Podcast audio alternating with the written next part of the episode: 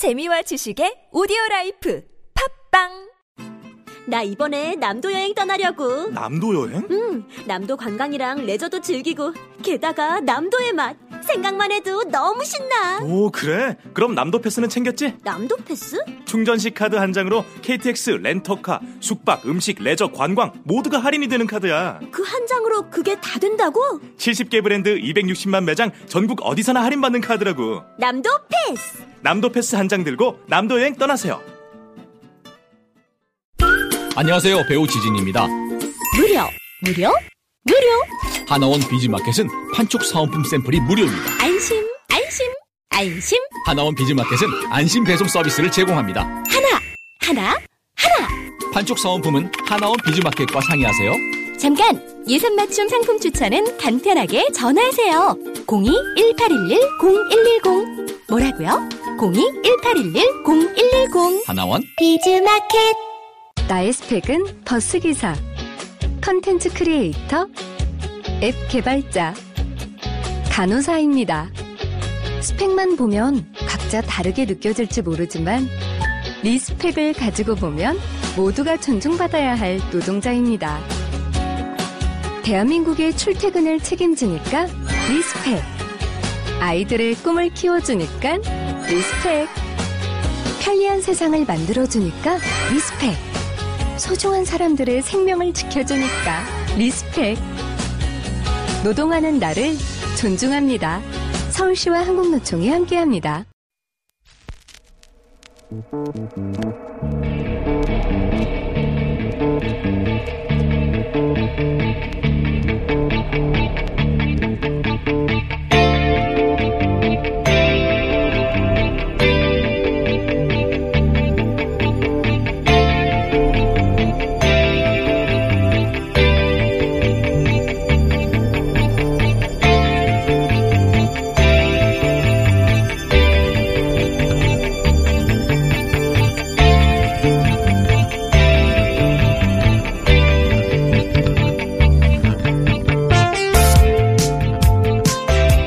안녕하세요. 김호준입니다. 수백만 미국 노동자들이 2019년에는 최저임금 인상의 혜택을 누리게 된다. 지난 1월 1일 미국 NBC가 미국의 최저임금 인상을 알리는 뉴스입니다. 미국 20개 주 21개 도시에서 최저임금이 시간당 15달러로 작년 대비 44% 인상되어 저임금 노동자들이 주로 혜택을 입게 될 것이며 캘리포니아처럼 물가가 비싼 주에서는 15달러 인상으로는 부족하고 20달러 정도는 되어야 최저 생계가 가능할 것이란 전문가 논평과 함께 올해 1,700만 명의 미국 노동자가 혜택을 볼 것이라며 뉴스는 끝을 맺습니다.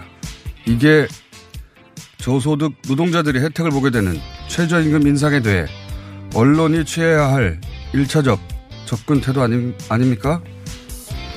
그리고 그로 인한 중소상공인 부담을 어떤 정책으로 경감시킬 것인가도 함께 다루는 게 그게 맞는 태도죠. 그런데 우리 보수 경제지들은 어떻습니까? 최저임금 기사를 읽다 보면 나라가 이미 망해도 몇 번을 망했어요. 그렇다고 카드 수수료 인하 같은 정작 중소상공인들의 부담을 경감시키기 위한 정책이 나오면 그건 제대로 알려주기는 합니까? 그때는 또 카드사가 어렵다는 기사를 냅니다. 그리고 미국 언론이 44%나 인상되는 최저임금 인상에 대해 나라 망한다며 꾀꾀거리는 기사가 있나 찾아보세요. 없습니다. 그렇다고 미 MBC가 우리 보수가 말하는 소위 좌파 언론인가요? 우리 보수 경제지들이 쏟아내는 최저임금 관련 기사들은 그러니까 기사가 아닙니다. 그냥 현 정부 망하라고 퍼붓는 저주인 거죠. 그렇게 매일 저주만 하려면 뭐하러 기자를 합니까? 인형에 바늘 꽂는 부두교 사당을 차리세요. 김원준 생각이었습니다.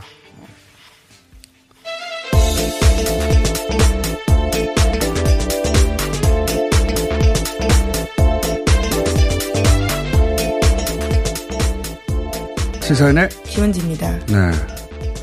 이 최저임금 기사가 또 쏟아지지 않습니까? 네, 해가 바뀌었기 때문인데요. 더 많이 쏟아져요, 또다시. 네. 근데 이 보수 경제지들이 사실은 푸- 퍼붓는 거, 이거는 말할 것도 없고, 저는 그 외에 언론들이 이 문제를 접근하는 태도 자체에 문제가 있다고 저는 생각하는데, 어떤 문제를 다룰 때 어, 어디서 출발하냐 관점이 대단히 중요하죠. 근데 우리 언론의 이 관점은 기본적으로 사용자 관점, 자본의 관점에서 출발을 해요, 보통. 최저임금도 못 받는 저임금 노동자. 어, 우리 사회에서 적게는 100만, 많게는 300만. 또 그 정도가 최저임금 못 받는다고 하는데. 이 소득 양극화의 끝에 있는 계층 아닙니까? 네, 계속해서 그런 부분들을 보수 언론도 지적하고 있거든요. 양극화 부분에 대해서는요. 그러니까요. 네. 그, 그렇다면 이 사회 경제적으로는 최약자의 위치에 있는 이들의 관점에서 문제를 바라보기 시작하면 최저임금을 준다고 해도 여전히 한 달 최저 생계비가 안 돼요. 네, 예. 그렇습니다. 사회 구성원이 최저 생계는 당연히 꾸려야 하는 거니까 거기서 출발해서 어 그런데 사용자 부담은 그럼 어떻게 경감시킬 것인가?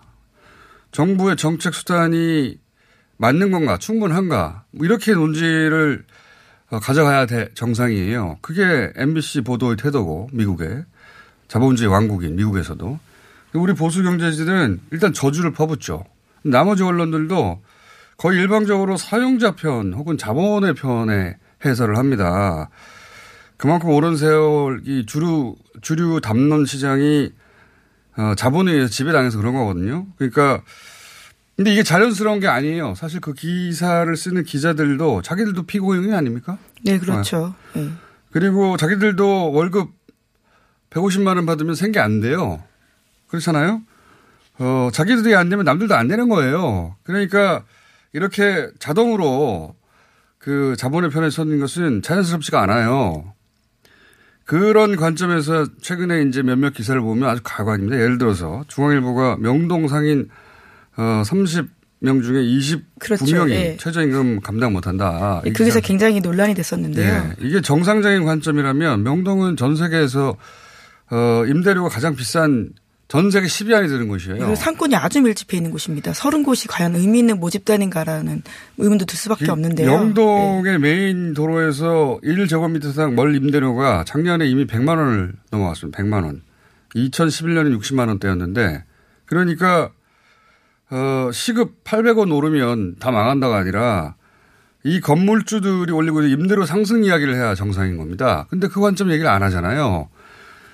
그리고 동아일보가 또 그런 기사 썼어요. 30년 숙련 기술자를 최저임금 받고 있다가 내보내야 된다. 네, 30년 숙련 기술자라서 30년 동안 최저임금 줬다라는 이야기인가요? 그러니까요. 문제는 거기 있는 겁니다. 네. 만약에 30년간이나 그 최저임금 인상 전에 어, 기준이면 130만 원 받았다는 거거든요. 30년을 일했는데 숙련 기술자인데 그러면 그 업주의 마인드나 해당 기업 혹은 그 산업 구조 문제인 겁니다. 이게 어떻게 최저임금 탓이에요. 예, 숙련 노동자를 그렇게 대우했다는 것 자체가 문제가 있는 거죠. 카드 수수료 문제나 건물주의 문제, 임대료의 문제 또는 뭐 대기업 프랜차이즈의 갑을 문제 어, 30년 동안 최저임금으로 사람을 부리는 걸 당연하게 여기는 사용자 인식 문제 이런 거예요. 이걸 얘기하지 않고 시급 800원 올라가니까 나라가 망한다 하고 1년 동안 때리는 거예요. 네, 풀어가야 될 다른 선순환적인 문제들이 꽤 많습니다. 이게 정상적인 기자가 할 접근 방식이 아니라는 거죠. 최저임금 기사는 앞으로도 계속 나올 텐데, 야, 예, 그러니까 자영업자가 어렵지 않다라는 게 아니라 다른 방식으로 이 문제들을 풀어야 된다라는 것들이죠. 아, 접근 자체가 애초 출발 자체가 잘못됐다는 겁니다. 예. 어떻게 이 문제를 전부 다 사용자 관점에서 접근합니까? 자, 그게 앞으로도 올해 내내 할 얘기인 것 같고, 자, 첫 번째 뉴스는 뭡니까? 네, 좀 반가운 뉴스가 오늘 새벽에 나왔습니다. 도널드 트럼프 미국 대통령이 현지 시각으로 2일 김정은 북한 국무위원장으로부터 친서를 받은 사실을 공개했습니다. 또한 그리 멀지 않은 시점에 제2차 북미 정상회담을 추진하겠다라고 밝혔는데요. 트럼프 대통령은 백악관에서 열린 강요 회의에서 이렇게 이야기했습니다. 김정은 위원장으로부터 훌륭한 친서를 받았다라고 발언했다고요.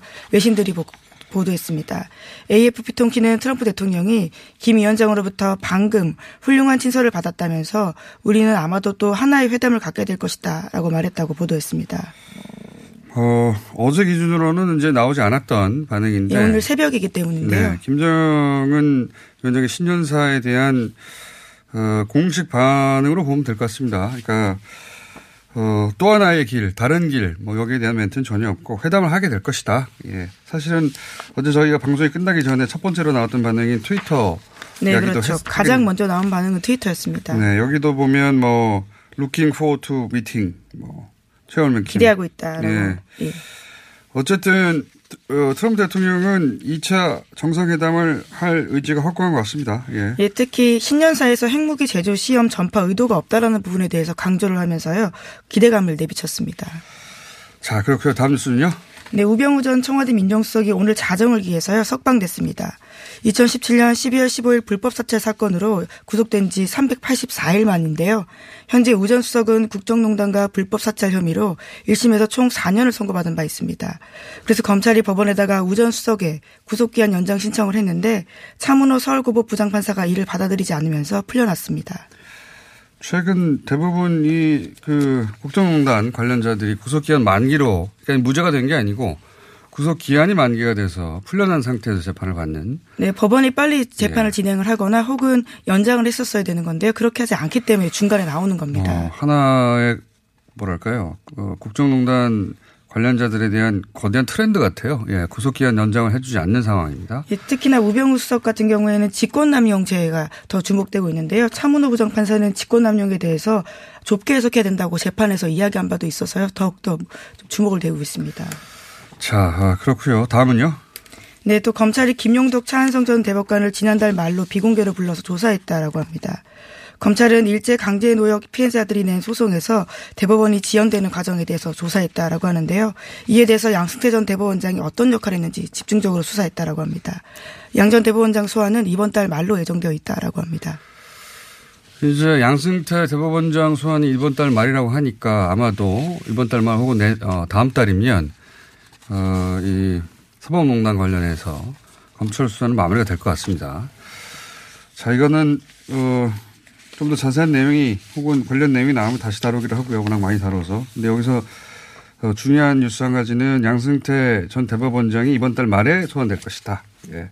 자, 다음은요. 네, 신재민 전 사무관이 어제 기자회견을 열었습니다. 청와대가 적자 국채 발행을 강요했다라는 내용을 이어갔는데요. 기획재정부는 신 전 사무관을 고발했습니다. 한편에서는 신전 사무관의 폭로 내용에 대한 검증이 필요하다라는 지적이 나오고 있는데요. 오늘 아침 경향신문 기사입니다. 적자 국채 발행이 적절한 정책인지, 정부가 민영화된 공기업 인사의 주주권 행사를 어디까지 할 수 있는지에 대해서 근본적인 논의 없이 소모적인 논란만 하고 있다라고 지적하고 있습니다.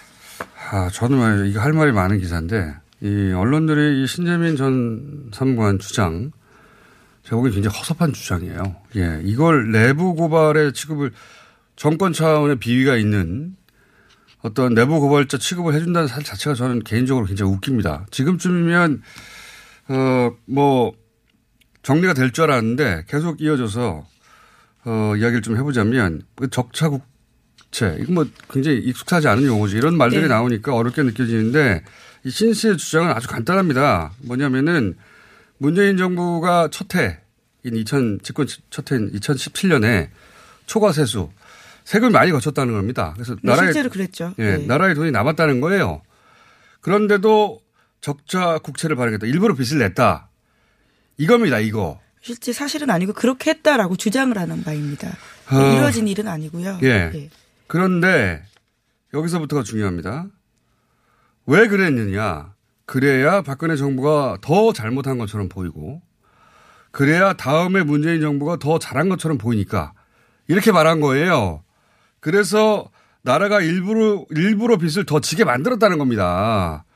그 과정에서 청와부, 청와대가 기재부에 외압을 가했다는 거고 이게 주장의 요체거든요.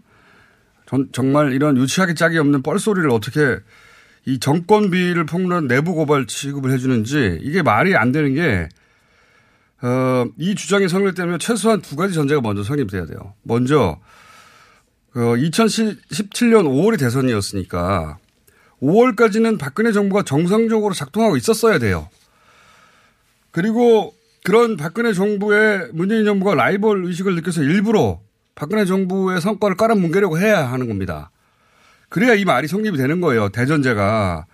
그런데 박근혜 대통령은 그 전에 2016년 12월부터 이미 직무 정지예요. 탄핵 당했었거든요. 탄핵 소추되면서 대통령 직무가 2016년에 이미 정지가 됐어요. 2017년을 누가 박근혜 정부의 해로 봅니까?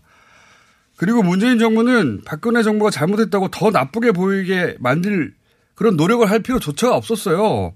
이미 탄핵으로 역사의 재현 취급을 받던 상황입니다. 라이벌 의식을 왜 가집니까, 여기에. 이런 박근혜 정부를 더 나쁘게 보이게 만들려고 일부러 문재인 정부 출범 첫 해 국가의 채무 비율을 더, 만, 더 나쁘게 일부러 만들었다는 거잖아요. 그러니까 출범 첫 해에 정부가 자해를 했다는 거예요. 스스로. 뭐 이런 멍청한 정권이 어디 있습니까? 거꾸로 첫해 수치를 어떻게든 좋게 보이게 만들려고 무슨 무리수를 썼다. 이런 주장을 하면 최소한 그 동기는 이해가 가요. 예. 이전 정부의 실적을 나쁘게 보이려고 자기가 집권한 해 첫해 스스로 자해를 했다. 이게 말이 됩니까? 네, 그러니까 국가 채무 비율을 높일 것을 주문했다라고요. 신재민 사무관이 전 사무관이 주장하고 있는 겁니다. 게다가 국가 채무 비율이 그렇게 해서 0.2%가 증가하는 거예요. 0.2%더 나쁘게 보이게 만들어서 뭐 하려고 합니까? 이게 말이 안 되는 기본 전제부터 말이 안 돼요. 네, 그래서 오늘 아침 한국일보도 재정 전문가들을 인용해서요. 채무 비율을 소위 마사지했다고 보기에는 과장이 되어 있고 사이즈도 작다라고 지적하고 있습니다. 그리고 이런 주장을 하면서 그 근거가 초과 세수여서 그랬다는 거예요. 이게 어떻게 근거가 됩니까? 초과 세수가 되면 그걸 가지고 무조건 국채를 갚습니까? 그런 정보는 전 세계에 없어요. 무슨 정부가 장사를 해서 이윤을 남기는 회사가 아니잖아요. 그러니까 정부는 일부러 적자 재정도 합니다. 다음 해에 돈을 투입해야 되는 상황이면은 일부러 적자 재정을 하기도 해요. 그리고 이번 경우 같은 경우에는 보면 어, 추경을 하려고 한 거예요, 보면. 다음 해에 추경을 하려고 그런 계산을 한 건데 너무 당연한 겁니다. 그리고 초과세수로 국채를 먼저 갚을지 아니면 다른 일에 먼저 돈을 쓸지는 종합적으로 판단하는 거예요. 초과세수면 그걸로 국채부터 갚는 정부가 전 세계 어디 있어요. 이게 생각해보면 당연해요. 4인 가정을 한번 생각해보자고요. 근데 주택담보대출이 1억이 있어요. 근데 어쩌다 보니까 여윳돈이 몇 천이 생겼습니다. 그러면 무조건 대출부터 갚습니까, 이 사람들이? 그렇지 않아요. 그 가정 지출 우선 순위가 있을 거 아니에요. 그러면 일부는 대출을 갚을 수도 있고, 뭐 일부는 자동차 할부금을 낼 수도 있고, 아니면 일부는 저금을 할 수도 있고, 다른 데 쓸 수 있는 겁니다. 얼마든지. 그거 일개 가정도 그러는데 국가 단위에서 초과 세수니까 국, 적자 국채하면 안 된다. 이런 초등학생 논리가 어디 있습니까? 예, 뭐 오늘 아침 한국일보도요 조금 더 세련된 워딩으로 아, 이렇게 정말. 전하고 있는데요. 추가 경정 예산 실탄을 확보하기 위한 목적으로 추정하는 게 합리적이다라고 이야기하고 있습니다. 복잡하게 말할 것도 없어요. 이게 미국 보세요. 미국은 일부러 국채 규모를 유지해요. 예. 초과 세수인데 국채 갚는데 안 쓰고 국채를 발행했다. 적자 국채를. 이게 어떻게 폭로의 근거가 됩니까? 그리고 더 황당한 표현은 청와대가 외압을 가했다는 거예요. 아니 저는 재경부가 무슨 외계인들이 독립 운영하는 곳이에요? 여기는 정부 부처예요. 청와대가 정책이 있으면 당연히 연락하는 겁니다. 외압이 아니라 정상적인 겁니다. 예, 전문가들도 그렇게 이야기하고 있는데요. 청와대와 기재부가 적자국채 발행할 때는 논의하는 게 당연하다라고요. 아니, 그 김태일 고려대 교수도 이야기하고 신 있습니다. 씨의 논리면은 나라는 그냥 부처가 알아서 불리는 거예요. 거기에 왜 청와대가 전화하냐 이런 거거든요. 그런 게 어디 있어요? 그러면 청와대가 왜 있고 대통령은 왜 선출합니까? 정부 부처 공무원들끼리 다 알아서 하면 되는데 이게 여기다가 비서관이 전화했다고 외압이면 대통령이 전화했으면 구태타예요? 이 말이 되는 소리를 해야죠. 비서관이 전화했다고 어떻게 외압입니까? 이 그런 논리를 세운다는 자체가 신 사무관이 정부 부처에서 아주 일부 부서만 경험했고 거기가 우주의 중심이었다는 거예요. 이런 그 국가 의사 결정 단계의 복잡성에 대해서 이수이 너무 낮은 겁니다.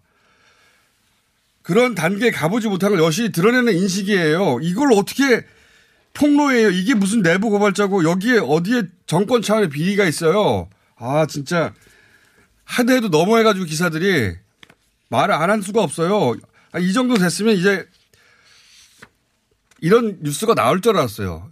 아직도 무슨 대단한 폭로가 있는 것처럼 계속 다들 달려가서 기자회견 받아쓰고 아 정말 웃깁니다 정말 이게 무슨 폭로예요. 아 다음 뉴스는 뭡니까? 예, 이명박 전 아, 대통령에 진짜. 대한 오랜만에 뉴스가 나왔는데요. 어제 2심 재판이 처음 열렸습니다. 이 자리에서 가장 크게 법정 스크린에 띄웠던 멘트가요. 그래서 다스는 누구 것이냐였는데요. 이 문구를 직접 띄운 사람은 이명박 쪽 대통령 강훈 변호사였습니다. 그러면서 이 질문에 대해서요. 사회를 혼란에 빠뜨린 질문이었다라고 주장했습니다. 아 제가 사회를 혼란에 빠뜨릴 질문을 한 사람이 됐네요. 예. 네, 이제 그러면서 여전히 다스는 이명박 전 대통령 것이 아니다라고 예. 주장을 하고 있는데요. 뭐 그렇게 주장할 수는 있죠. 예. 2심 내내 2심에서는요. 1심과 달리 증인을 계속 채택해서 증인 신문을 할 예정이라고 합니다. 아, 저는 이 신씨 주장에 대해서 계속 보도하는 이 태도에 정말 경악을 금치 못합니다. 이, 아, 정말 이게 무슨 비위가 거기에 정부 차원의 비위가 있다고 굉장히 초등학생 같은 논리예요. 아, 정말 답답합니다. 네, 뉴스 하나만 더 전해드릴까요? 그만해도 될 것 같은데 아, 이제 네. 예, 출연자가 두 명이나 있습니다. 네, 미국과 네. 이스라엘이 새해 첫날에 유네스코 동반 탈퇴를 했다는 짧은 소식 전해드리겠습니다. 이 뉴스는 내일 해설을 하죠. 예. 예. 이제 달만에 마드 기사네요. 자, 오늘 여기까지 하겠습니다. 예, 시사인 김은지였습니다. 감사합니다. 먹었니? 마이 무다이가 떠나라. 체지방? 무지 많다이가 떠나라. 콜레스테롤? 마이 높다이가 떠나라. 일석삼조 다이어트 미궁 떠날 땐 체지방? 핫! 콜레스테롤? 핫핫! 먹은 만큼 싸주마. 새끈하게 비워주마. 핫핫핫! 체지방 콜레스테롤 완전 분해 완전 배출 일석삼조 다이어트 미궁 떠날 땐 떠날 때 세계 구매 시 빼사랑 밥사바 추가 증정 이벤트 안녕하세요. 배우 박진입니다. 추운 날씨만큼 난방비 걱정도 많이 되시죠? 제가 난방비 아끼는 꿀팁 하나 알려드릴까요? 그건 바로 보일러를 열효율 높은 친환경 보일러로 바꾸는 거예요. 열효율 높은 친환경 보일러는 연간 13만원 정도 난방비를 절약해주고 최대 5만원의 서울시 에코마일리지도 받을 수 있대요. 거기다 미세먼지와 온실가스 배출을 10분의 1로 확 줄일 수 있다니. 우리 집 보일러 여효율 높은 친환경 보일러로 바꿀 만하죠? 아참, 12월까지 교체하면 10만원 할인, 12개월 무이자 할부. 아시죠? 자세한 내용은 120 다산 콜센터로 문의하세요. 이 캠페인은 서울특별시와 함께합니다. 아, 시원하다. 오빠, 나 오빠 로션 좀. 안 돼. 저번에도 쓰고 가져갔잖아. 오빠 거 엄청 좋던데? 얼굴이 환해지는 게 남자 화장품이 왜 이렇게 좋아? 갈색병 원료, 명품 비피다가 고함량으로 들어가 있다네. 오빠 이거 바르고 얼굴 엄청 환해졌잖아. 아, 그게 다 로션 덕분이었구나. 빨리 내놔, 나 좀 쓰게.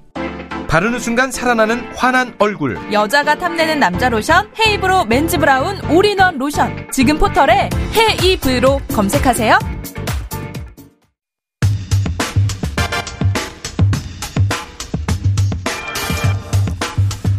한국 언론 오도독. 예. 어, 이 시리즈를 내고 있는 분입니다. 저희가 한번 모셨었는데, 어, KBS 최경영 기자님 함께 합니다. 안녕하십니까. 안녕하십니까. KBS 네. 최경영입니다.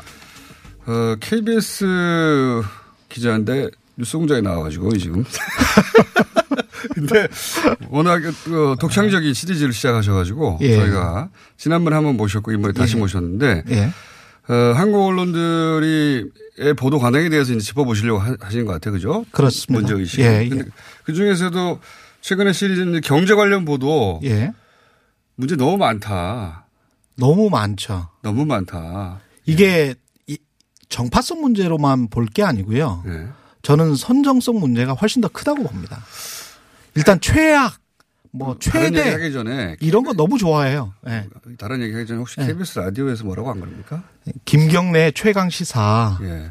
아, 부장님께서 굉장히 싫어하세요. 근데 제가 이야기했어요. 일단 인지도부터 띄우자. 지금 같은 시간에 라이브 프로그램이거든요. 예. 예. 인지, 인지도부터 띄우자. 우리는 지금 굉장히 차이가 나기 때문에 인지도를 띄워야 된다. KBS 지금 시간에 최강 시사 하고 있습니다. 예. 거기 나가셔야 되는 분인데 예. 뉴스공장에 나오셔가지고 저는 KBS 라디오에서 뭐라고 할 것 같은데 생각은 일단 들었습니다만. 자주 알리자. 잘 안 듣는다.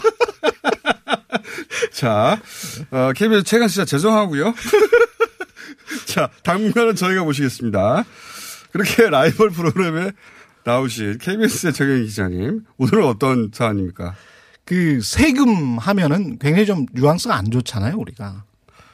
그렇죠. 예. 세금이 일단 좀 아- 살짝 아까운 생각이 들어요. 그렇죠. 근데 예산 뭐 이러면 뭐 이거 제대로 잘 집행하면 괜찮겠다 뭐 이런 생각이 들거든요. 예. 근데 거기에다가 조합을 해서 세금을 펑펑 쓴다. 예. 그럼 굉장히 화나죠. 그렇죠. 그런데 이번 예산은 어, 경제 활력을 위한 마중물이다. 예. 마중물이다 그러면은 어, 별로 뭐 그렇죠. 어, 그 아까운 꼭 생각이 써야 안- 되는 돈 같이. 그렇죠. 예. 그런데 이제 정부에 따라서 이렇게 단어 자체를 달리 쓴다는 이야기를 하고 싶은 거죠. 똑같이 세금으로 예산을 집행하는데 그렇죠. 어 그걸 어떤 관점에서 제목을 정하고 기사를 쓰느냐에 따라 완전히 달라진다.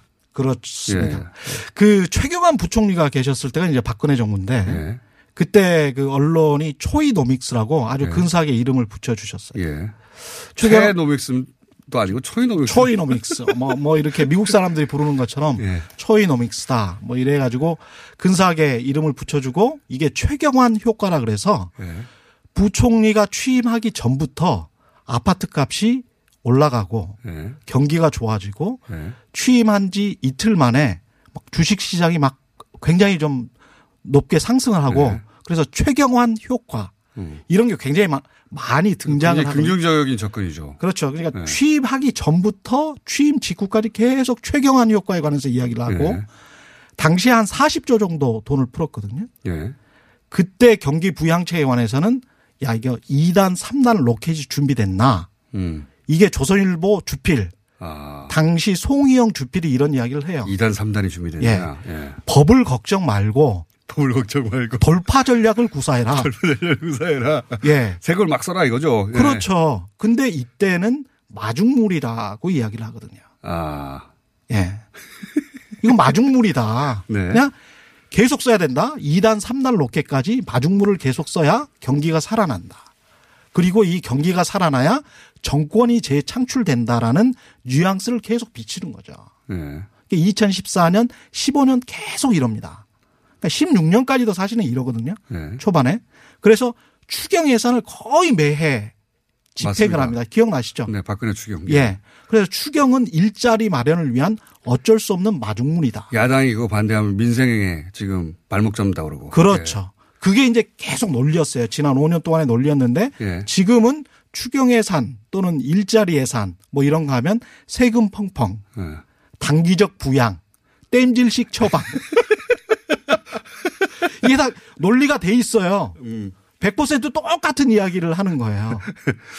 똑같은 돈을 쓰는데 예. 예, 보수 똑같은 정- 우리 돈이에요. 그냥. 예, 보수 정권 하에서는 어, 로켓이 준비되어 있나, 2단이 있나, 3단이 있나. 그렇죠. 어? 계속 써라. 돌파해라. 법을 걱정 예. 말아라. 이것은 어, 초이 효과다. 뭐 이렇게 막 띄워주다가 그렇죠.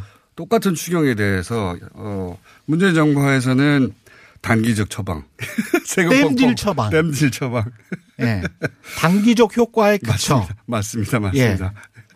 그것도 나올지 몰라. 그런 효과도 나올지 몰라. 뭐 유류세 인하할지 예. 일자리 예산이 할지 이런 것들을 다 지난 정부 때 했던 것들이거든요.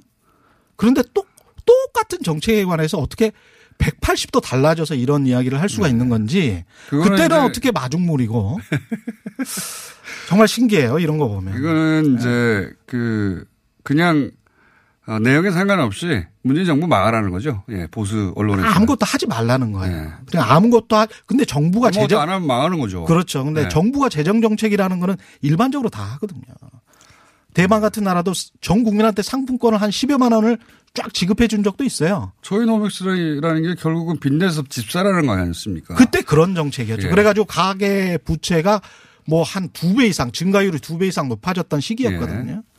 그렇다고 그래서 지금- 조선일보가 반성합니까? 안 하죠. 절대 반성 안 하죠. 자, 그때 사실은 부채를 만들어서 지금 사실 소비 여력이 떨어졌을 가능성도 굉장히 높거든요. 자, 그 똑같은 사안을 보수 경제지가 어떻게 완전히 뒤집어서 보도하는가? 그렇죠. 그런 그 지적이 있었고 그다음 또 뭐 있습니까? 그 자영업 이야기 많이 네. 하는데요. 자영업. 경기 전망이 최악이다. 뭐 이런 이야기 많이 하지 않습니까? 예. 경기 전망 최악. 문재인 정부 들어서 5월 1일부터 네이버에 한번 검색을 해 보십시오. 뉴스만. 예. 그러면 900번이 넘게 나옵니다. 자, 예. 예. 근데 제가 이제 나라가 뭐- 망했어요. 예. 기사를 읽다 보면 우리나라 망했나 보다. 예. 그런데 2008년 1월 1일부터 2016년 한 9월 30일까지 제가 검색을 해봤어요. 예. 네이버에 경기 전망 최악 해가지고 뉴스를 보면 5천 건이 나옵니다. 5천 건. 그러니까 제가 선정성이 더 문제라고 했잖아요. 음, 최악이라는 말을 너무 좋아하는 거예요. 음, 좀 나쁘면 무조건 최악이라고 하는군요. 무조건 그래요. 그러니까 매년 매해 그리고 자영업 하시는 분들이 사실 경기 전망이 좋을 때가 없었어요. 자영업자 형편 좋다는 뉴스를 본 적이 없습니다. 그렇죠. 예. 실제로 소상공인 진흥공단이라는 곳이 있는데 거기에서 2013년 1월 1일부터 해가지고 이분들의 경기 전망을 체감 지수를 쭉 그래프로 제가 그려보니까 예. 딱한 번 100 예. 경기가 좋을 것 같다. 102 정도 나온 때가 있거든요. 예. 그게 2014년 3월이에요. 예. 근데 2014년 4월에 저희가 너무 기억하는 세월호 참사가 일어납니다. 예. 그때 42로 떨어져요. 41호. 예. 음. 그 이후에 60에서부터 80까지 왔다 갔다 왔다 갔다 계속 하는 거예요, 지금. 예. 그러니까 아주 냉정하게 그 냉철하게 이 지금 상황을 보자면 2014년 4월 이후에 경기가 사실 정체되고 큰 폭으로 살아나지 않고 있다. 음. 자영업들이 힘든 거는 맞다. 예. 근데 굉장히 좀 안 좋은 상황으로 가고 있는데 그 상황들이 언제 어떤 요인들 때문에 생긴 건지는 상당히 좀 공부를 해봐야 된다. 그런 음. 상황인 거죠. 그런데 언론은 항상 좀 나쁘면 최악이라는 단어를 붙이기 시작한다. 예. 그렇죠. 무조건 최악이라 그러는 거예요. 그러니까 전달 대비 최악, 무슨 뭐 몇 년 만에 최악 뭐 이러는데 예. 그것들을 곰곰이 보면 그게 그 비교하는 기준이 왔다 갔다 하는 거죠. 이렇게 최악이라는 단어는 정해놓고 그렇죠. 최악인 구간을 정하는. 그렇죠. 그러니까. 그래프가 계속 왔다 갔다 하기 때문에 예. 계속 최악이라는 단어를 쓰고 싶을 때마다 쓰는 거죠. 그리고 음. 무슨 숫자가 나오면 아 이거 최악이라는 단어를 쓰면 사람들이 일단 눈길을 끄니까 예. 그런 선정성 때문에 저는 이런 기사를 많이 쓴다고 봅니다. 최악을 먼저 쓰고 구간을 나중에 정한다. 그렇죠. 최악의 구간을 뽑아내는 거죠. 혹은 최악의 수치를 뽑아내거나 그런 어, 보도 태도가 있다. 또 어떤 게 있습니까? 시장이라는 이야기 있지 않습니까? 네, 시장. 시장에 정부가 개입해서는 안 된다. 이게 거의 당위적인 이야기잖아요. 지금. 예. 그렇죠. 그런데 곰곰이 한번 봐보세요. 시장에 정부가 개입해서는 안 된다라는 말을 할 때 부동산 시장을 인위적으로 개입해서 재건축 규제를 완화한다든지 예. 취등록세를 경감한다든지 이럴 때 한국 언론이 시장에 개입해서는 안 된다 이렇게 말을 하는지 안 하죠. 절대 안 합니다. 예. 대기업 규제 완화랄지 대기업의 세제 완화랄지 예. 배당 소득세를 완화한다할지 예. 다 지난 정부 때 했던 이야기들. 대기업한테 좋게 예. 규제를 풀어주는 거죠. 시장을 개입해서. 그렇죠. 예. 그런 것들은 시장 개입이다 이런 이야기를 절대 안 해요. 음. 그 그때는 규제 혁신. 맞습니다. 예, 규제 혁신이에요. 그런데 이제 편의점에 예. 그 거리 제한 두는 거. 그렇죠. 이번에 저 김용구 김용균법 같은 거 있지 네. 않습니까? 노동자들의 건강, 안전, 그 다음에 소상공인들의 어떤 이익을 지키는 문제. 기업이 불편하면 시장 개입을 하고 주 말하는 52시간, 최저임금 이런 거는 정부가 시장에 개입하는 거예요. 음. 그러니까 기업이 불편하다는 말을 시장에 개입하다는 말을 표현으로 쓰는 거죠. 그렇죠. 네. 그러니까 네. 사실은 기업을 좀 안 좋게 기업 측면에서 좀 불리하다. 예, 불편하다. 예, 불편하다. 이런 정책은 다 시장 개입이 되는 것이고 그 외에 뭐 일반 다수 국민들을 대상으로 한 거는 야, 이 시장 개입하지 마. 음. 가만 놔둬. 그 기업이 편하게 해주는 것은 규제 네. 개혁이라고 부르고 그렇죠. 똑같이 정부가 시장의 룰에 개입하는 것인데 네. 아, 아파트 가격이 오르고 있으면 그것도 맞는 말씀이에요. 그거를 뭐 이렇게 저지하려고 하면 그거는 시장 개입이야. 아파트 가격이 떨어지고 있으면 야 그거 경기 부양해서 아파트 가격 올려야지 빨리 시장 개입해 라고는 말하지 않지만 예. 부동산 경기를 부양해야 한다. 예. 규제를 타파해야 된다. 규제를 타파해야 된다. 뭐 이런 이야기를 하는 거죠. 저 하나만 더 하실까요? 시간 관계상. 아, 뭐 지금 이제 이런 정부의 보도 태도가 노무현 정부 때도 사실은 그 똑같이 나왔거든요. 한국 언론의 이런 보도 태도가. 어. 근데 꼭 사용하는 것들이 택시 기사, 예. 그냥 수단적으로 사용해요. 아. 재래시장 상인, 음. 자영업 하시는 분들, 이런 분들을 서민을 수단으로 사용해서 이분들이 항상 어려워요. 맞습니다. 그래서 2006년도에 저희가 경제 성장률이 한 5%가 훨씬 넘었는데 예. 이때 택시 기사 월급이 뭐 100만 원도 안 된다. 지금도 마찬가지입니다. 예. 2012년도에 같은 질문을 해도 택시 기사들은 어렵다고 합니다. 열의 아홉 분은 너무 힘들어 죽겠어요. 예. 라고 이야기해요. 그러면서 한마디 뒤에 붙입니다. 대통령을 잘못 뽑아서. 음. 그렇다고 이명박 박근혜 정부 때 그게 올라간 것도 아니에요. 근데 이명박 박근혜 정부 때는 그런 보도를 안 해요. 아하. 그러니까 이제 이 어, 상대적으로 진보적인 정권이 들어섰을 때 서민이 항상 어려운데 그 서민의 어려움을 이용해서 그 정부를 공격하는 그렇죠. 패턴이다. 그러니까 너무 이게 서민을 수단화 시키는 거거든요. 어떻게 보면 되게 화나는 일이에요. 맞습니다. 기자님. 저희는 앞으로도 계속 모실 텐데 최강 시사하고의 관계는 아, 알아서 풀어주십시오. 최강 시사도 좀 들어주십시오. 읍소. 자, 오늘은 여기까지 하고, 예. 저희가 정기적으로 모시려고 하거든요. 아유. 예. 이 정도면 충분히 알려줬다 하면 이제 떠나시겠죠. 자, 오늘 여기까지 하겠습니다.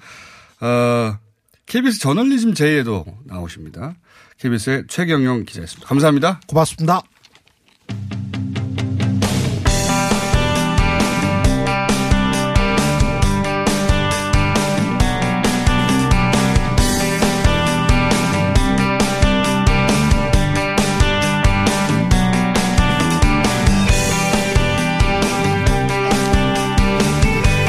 일본 초계기 레이더 공방. 네. 어제는 저희가 해군 출신인 김동혁 교수와 함께 이 문제를 짚어봤습니다.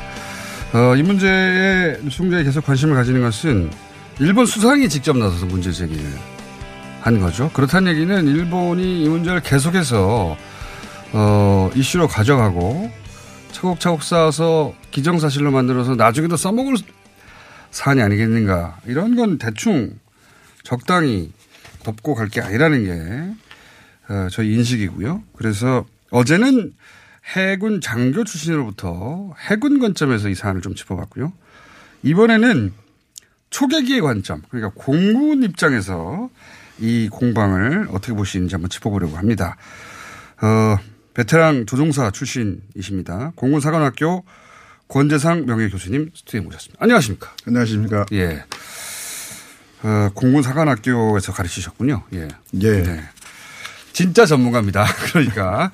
자, 어, 어제는 저희가 방송 들으셨는지 모르겠는데 그 배, 예, 배의 관점에서 한번 짚어봤는데 예. 어제 내용을 요약하면 크게 레이더가 두 가지 종류가 있는데 탐색 혹은 공격.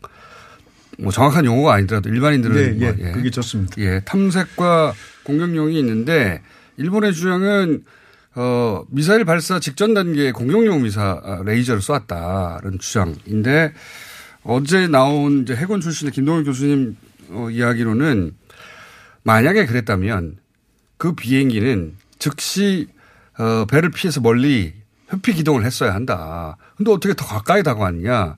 도저히 납득이 안 가는 기동이고 그렇기 때문에 일본 주장은 납득이 안 간다. 이런 요지의 말씀하셨어요. 예. 자 그러면 공군 입장에서 예, 예. 조종사 입장에서 이 사안을 한번 짚어보겠는데 처음 이 공방이 있고 이 사건 접했을 때는 무슨 생각을 하셨습니까?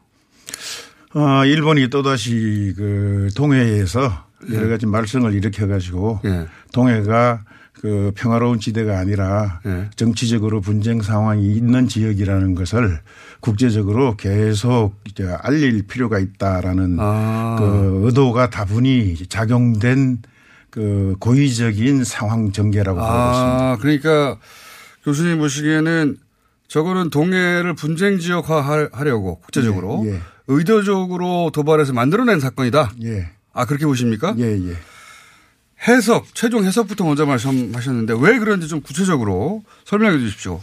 그 간단히 말씀드리면 우선 저 작전 상황에서 그 모양새를 읽을 수가 있는데요. 예. 어 150m 정도 접근을 했다면 예, 예. 어 초계기가 접근할 수 있는 공격 위치입니다. 아 비행기 관점에서 보자면 그 예. 정도 거리면 공격 거리예요? 예, 예. 어. 한 500피트 정도로 이제 피트로 나타내면 그 정도 네. 되는데 그 정도 된다면 어 초계기가 그 잠수함을 찾을 때 예. 보통 작전하는 고도가 그 정도 높입니다. 어. 더 높이 올라가게 되면 예. 물 속에 들어있는 잠수함의 신호를 잡아내기가 좀 어, 어, 렵습니다 그렇군요. 그러니까 가장 가까운 고도까지 내려간 것이고요. 어. 그다음에 그 그러니까 비행 높이가 그런 그런 이유가 있군요. 예, 네. 있습니다. 그 다음에 또 하나는 그 항공기가 저 P1이라는 그저 일본에 일본에서 만든 초계기라는 이 비행기 자체가 예.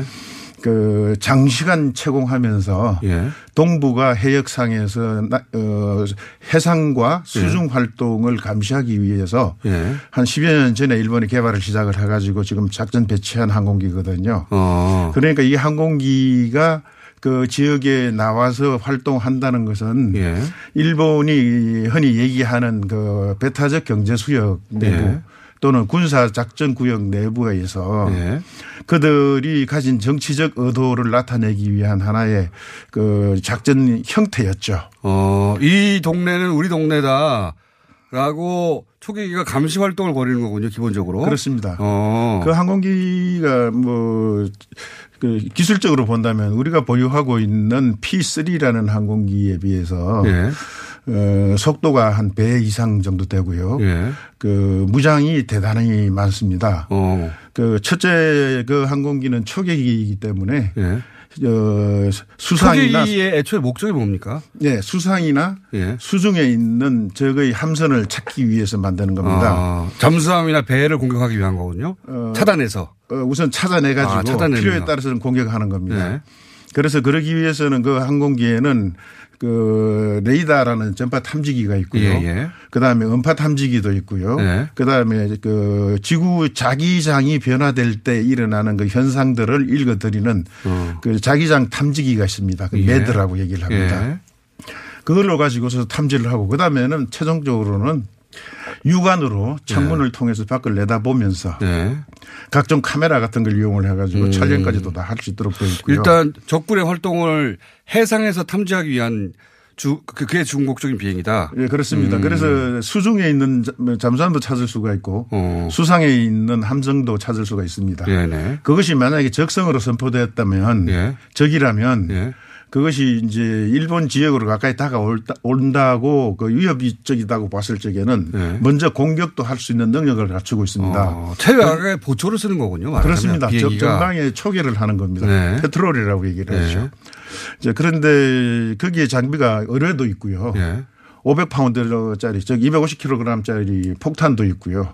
그다음에 로켓 탄도 실을 수가 있고 무장이 대단히 그 강력합니다. 배 입장에서 보자면 굉장히 위협적이네요. 아 그렇습니다. 그래서 배에 150m 정, 어, 정도, 즉, 한 500피트 어. 정도로 접근한다면 저 항공기가 나한테 위협적인 행동을 하고 있다라고 생각하지 않을 함장은 없을 겁니다. 어. 그러니까 어제 김동일 교수님도 그런 말씀 하셨는데 기본적으로 일본 초계기의 행위 자체가 굉장히 위협적이다. 그게 문제다. 예, 그렇습니다. 이렇게 말씀하셨거든요. 예, 예. 똑같은 말씀이시네요. 예, 그렇습니다. 어. 그리고 그 일어난 지역 있지 않습니까? 예. 일어난 어, 지역에 대해서는 정확하게 이해가 잘 안 가거든요. 아, 보도에 의하면 공개는 아니고. 예, 보도에 의하면 저 대화태 의장 부근이라고 예. 얘기했습니다. 대화태라면 우리는 울릉도나 독도에서 동북쪽으로 그저그100 몇십 킬로 정도 예. 올라가는 지역이 될 겁니다. 거기서부터 저 아시아 대륙이 끝나는 러시아 대륙 밑에까지 굉장히 넓은 지역을 예. 뜻하는데 어, 그 지역은 예. 그 일종의 국제 수역으로 본다면 공해상이고요. 예. 우리는 그 북한이나 또 다른 지역에서 들어오는 그 항공기나 예. 해상의 그 물체들을 식- 식별하기 위해서 예. 전진 배치되어 있는 일종의 방위선을 가상적으로 쳐놓고 있는 지역 안에 일부가 들어가 있습니다. 아, 즉 그러니까, 음. 크리츠라고 얘기하는 한국 방공 식별구역 또는 방공 식별구역. 예, 그 다음에 해상에서는 합동작전 네. 구역이라고 선포를 해놓고 있습니다. 그런데 그것이 어떤 일- 의미입니까? 어, 만약에 우리 적기가 우리 가까이 들어왔을 적에 예. 우리가 대응 조치를 취하려면 예. 우리 지역 상공에서 문제가 생기게 되겠죠. 예, 예. 그래서 공해상으로나 영공 바깥에까지 연장된 일종의 음. 가상선을 방어선을 음. 쳐놓고 성벽이 있다면 성벽 바깥에 예, 외성을 두는 겁니다. 우리 보초가 그 관할 하는 지역, 예, 예, 예. 보초를 쓰는 지역의 한계선이군요. 예, 예. 어. 이제 그러다 보니까 이것이 이제 그 국제적인 문제가 있을 적에는 예. 인근 국가 간에는 그것이 바로 서로가 겹칠 수가 있지 않습니까? 그렇죠. 그래서 겹치는 것을 막기 위해서 그것은 국제적인 협약에 의해 가지고 예. 그 구역을 정하도록 되어 있습니다. 예. 그러니까 대화태 부근 일부까지가 우리의 예. 방공 구역까지는 들어가 있고 예. 나머지는 이제 일본의 방공 식별 구역 음. 안에 들어가 있고 예. 게다가 또 일본 이나 저뭐 여러 나라 해양 국가들은 어, 배타적 경제 수역이라는 개념을 적용을 해가지고 예. 그게 이제 연안 저 경계선에서 약 200마일까지 네, 그렇죠. 안에 구역을 정해놓고 예. 있습니다. 그 구역 안에 들어가기 때문에 일본으로서는 그 안에 우리가 자위적으로 어, 순찰을 하거나 예. 정찰을 하는 것은 당연한 우리의 권한이다. 어. 이렇게 생각하고 있는 구역이죠. 그러니까 우리로서는 배를 구출하러 갔는데 예. 일본 입장에서는 야 우리 동네에 들어온 거야 이거. 예, 예. 라고 해서 이 비행기가 위협 행동을 했다 이렇게 봐야 되는 거네요. 어, 지금 그럴 겁니다. 그렇게 생각해야 맞습니다. 네, 그런데 뻔히 사정 알면서 일부러 그랬다는 게 교수님의 생각인 거 아닙니까? 지금은 이제 그럴 수밖에 없는 상황인데 네. 어, 국제법에 의하면 홍해상이든 어디든지 간에 예. 항공기가 그 선박에 또는 함정에 접근할 적에는 최소한의 거리와 고도를 지키도록 되어 있습니다. 네. 그것을 근데 일본에서는 규정을 지켰다고 하는데. 네, 그것이 이제 저 보통 2,000피트로 정해지는데 네. 500피트까지 내려갔다라고 얘기하는 것은 아까 말씀드린 것처럼 항공기가 물 수중에 있는 물체를 탐지하기 위한 최적 고도이고 네. 또 수상에 있는 목표를 공격하거나 위협적으로 비행할 수 있는 좋은 고도입니다. 그러니까 그 정도로 내려간 것은 네. 상대방이 어떤 배이다. 분명히 우리 그 기가 걸려, 있었을 것이고요. 한국 벤치 당연히 알았겠죠. 그렇죠. 한국 벤주를 알 수 있는 여러 가지가 있습니다. 육안으로 네. 볼 수도 있고. 그렇죠. 서로가 무선 교신으로 확인할 수도 있는 문제고. 네. 그런 상황에서 그 정도로 가까이 내려갔다면 네. 우리 함장으로서는 당연히 방어적 조치로서 탐색하고 있던 레이더를 가동하는 것은 물론이고 네. 그 그다음에 방어를 위해서 그 여차한 경우에 사용하기 위한 무장을 네. 준비시켜 놓지 않을 수가 없는 상황이 되니다 그래도 너무 당연한 것이다. 예. 어, 그런데 일본이 그 기본적으로 몰라서 그랬거나 또는 탐색하다가 어, 어떤 상황인지 확인하려고 그랬거나 그게 아니라 교수님 말씀은 뻔히 우리나라 군함인 줄 알고 어, 뻔히 다 알면서도 어, 이겨, 이런 논란을 일으키기 위해서 그런 고도로 비행했을 가능성이 대단히 높다. 이렇게 보시는 네, 거예요? 그렇게 생각합니다. 어, 그렇게 그런 논란을 일으키기 위해서 그렇게 고, 그런 고도로 비행해 놓고 우리가 반응하니까 그걸 가지고 어, 우리 함정이 일본 비행기를 공격했다. 공격하기 위한 레이저를 쐈다. 이렇게 뒤집는 거거든요. 어, 예, 그, 그 정확하게 말씀을 드리면 그 함정에는 보통 레이더가 예. 그 대공용이라 그래 가지고 공중에 있는 표적을 찾는 거하고 예. 수상에 있는 표적을 찾는 거하고 두 예. 가지가 있고요. 예. 근데 이지스함의 경우에는 예. 어, 미국계 이지스함하고 유럽계 이지스함이 약간 차이는 있습니다만은 이지스함에는 레이더가 한 가지가 더 있습니다. 예. 즉 대공 미사 어, 대공용 레이더로 표적을 전체적으로 스- 어, 그 포괄적으로 찾아가지고 예. 그것을 이제 추적 레이더로 가지고서 그것을 집중적으로 들어간 다음에 만약에 이제 적이 위협적인 행동을 하게 되면 네. 미사일을 발사하고 미사일을 발사한 이후에 그 레이 그저 미사일이 표적을 향해서 나아갈 수 있도록 지시하는 레이더가 또 한 가지가 있습니다. 아, 복잡하게 들어가시는데. 예, 예. 레이더가 세 가지인데 하나는 탐색하는 거고 예. 하나는 트래킹하는 거고 예, 예. 하나는 표적을 공격할 때 명령을 내리는 레이더라고 생각하시면 네. 됩니다. 그런데 그런데 지금 일본이 주장한 얘기, 얘기가 한다면 저거 두 번째 레이더 내지는 세 번째 레이더를 그렇죠. 켰다라는 뜻이 되는데 네. 만약에 그것을 켰다면 예. 물론 그 전에 무슨 우리 해군은 그 최종 단계 레이더 켰다고 하지 않습니다. 예, 예, 예. 근데 서로 켰다 하더라도 예. 켰다 하더라도 이거 자유, 자유적인 조치고 방위적인 조치가 될 수밖에 없는 게 예. 아까 뭐 계속 반복되는 얘기입니다만은 150m 정도까지 가까이 오면 네. 그것은 자위적인 조치를 취하지 않을 수 없는 상황 아닙니까? 네, 그런 문제이기 음. 그런 때문에 레이더를 켜도록 유인했다고 보는 게 더 맞다 이런 말씀이시네요. 흔히들 하는 작전입니다. 아 그래요? 예.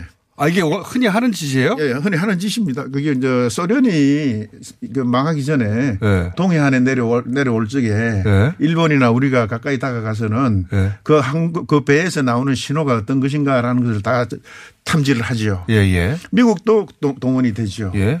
또 마찬가지로 우리 측 함정이 예. 그 다른 나라 가까이 가게 되면 그 나라에서 그런 조치를 다 취합니다. 예. 때에 따라서는 때에 따라서는 저 배가 네. 새로 만든 한국의 뭐 관계토함이다. 예. 성능 테스트 해볼 용도로. 예, 이지스함이라는데 어. 어느 정도의 성능을 갖고 있는가 또는 작전 태세를 어- 어떤 식으로 그저 운영하고 아. 있는가 이런 것을 확인해 볼 필요가 다분히 있는 상황이죠. 지금 아. 현재 국제관의 입장이에요. 아, 예. 그러니까 일본 전문가가 보시기에는 이- 이런 종류의 작전을 흔히 하는 것인데 일본이 작전을 걸어가지고 예. 자기들이 그렇게 그 위협 기동을 해놓고 이걸 뒤집어서 예. 한국이 공격용 레이저를 쐈다고 뒤집어서 지금 언론 플레이를 하고 있다. 예, 예. 저는 다분히 그런 상황이라고 아. 생각할 수밖에 없는 상황이다 이렇게 봅니다. 저, 자, 교수님 오늘 여기까지 해야 되겠습니다. 시간이. 진행자님 한 가지만 고칠게요. 내일이 다 합니다. 다.